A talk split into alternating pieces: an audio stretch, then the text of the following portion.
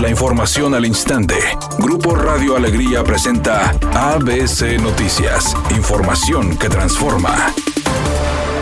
Luego de que Silvano Aureoles, gobernador del estado de Michoacán, confirmara haber dado positivo a COVID, Jaime Rodríguez Calderón se sometió a una prueba para detectar el nuevo coronavirus, luego de haber convivido con él en días pasados. Así lo informó el secretario de Salud en el estado, Manuel de la O, quien indicó que está en espera de recibir el resultado, agregando que el mandatario estatal no presenta ningún síntoma. La Secretaría de Salud de Nuevo León informó a través de un comunicado 537 nuevas infecciones de COVID, llegando a 55.433 casos. Además, se registraron 47 muertes, lo que alcanzó una cifra de 2.940 fallecimientos. Por otra parte, dijo que los indicadores del semáforo epidemiológico de Nuevo León avanzan en color verde predominante de riesgo bajo en la semana número 36.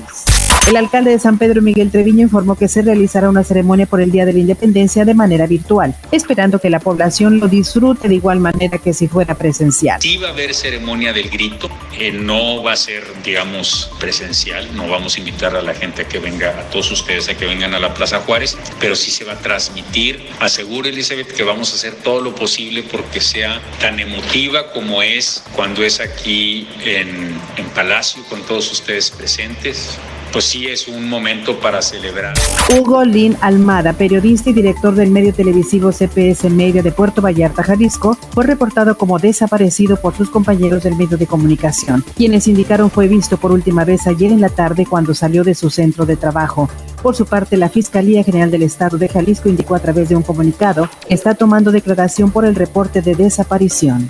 Editorial ABC con Eduardo Garza. Anda mucho político en busca de una candidatura a lo que sea. Se mantuvieron desaparecidos casi tres años y ahora quieren andar en todos lados a pesar de la pandemia. A unos hasta les piden tarjetitas por aquello de quererse hacerlos graciosos y a otros les dio por ser cocineros y subir a redes sociales que todos los días hacen carne asada. Unos más hasta usan de eslogan que Nuevo León está de regreso, pues cuando se fue. Así las cosas entre los acelerados de la política de Nuevo León. Esa es mi opinión y nada más.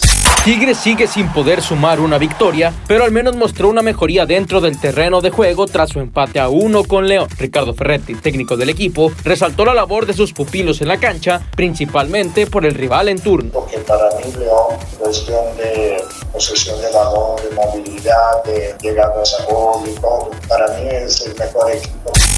En este momento se registra un accidente en la avenida Rodrigo Gómez hacia el norte, a la altura de Rangel Frías, en el municipio de Monterrey. Maneje con precaución. Otro choque se reporta en la cruce de Benito Juárez e Israel Cavazos, en el municipio de Guadalupe. Sea paciente, hay tráfico lento. Asimismo, se reporta un accidente en el cruce de Vasconcelos y avenida Santa Bárbara, en el municipio de San Pedro. No se reportan lesionados, pero sí hay tráfico lento. Maneje con precaución y recuerde siempre utilizar su cinturón de seguridad y no se distraiga con su celular mientras conduce.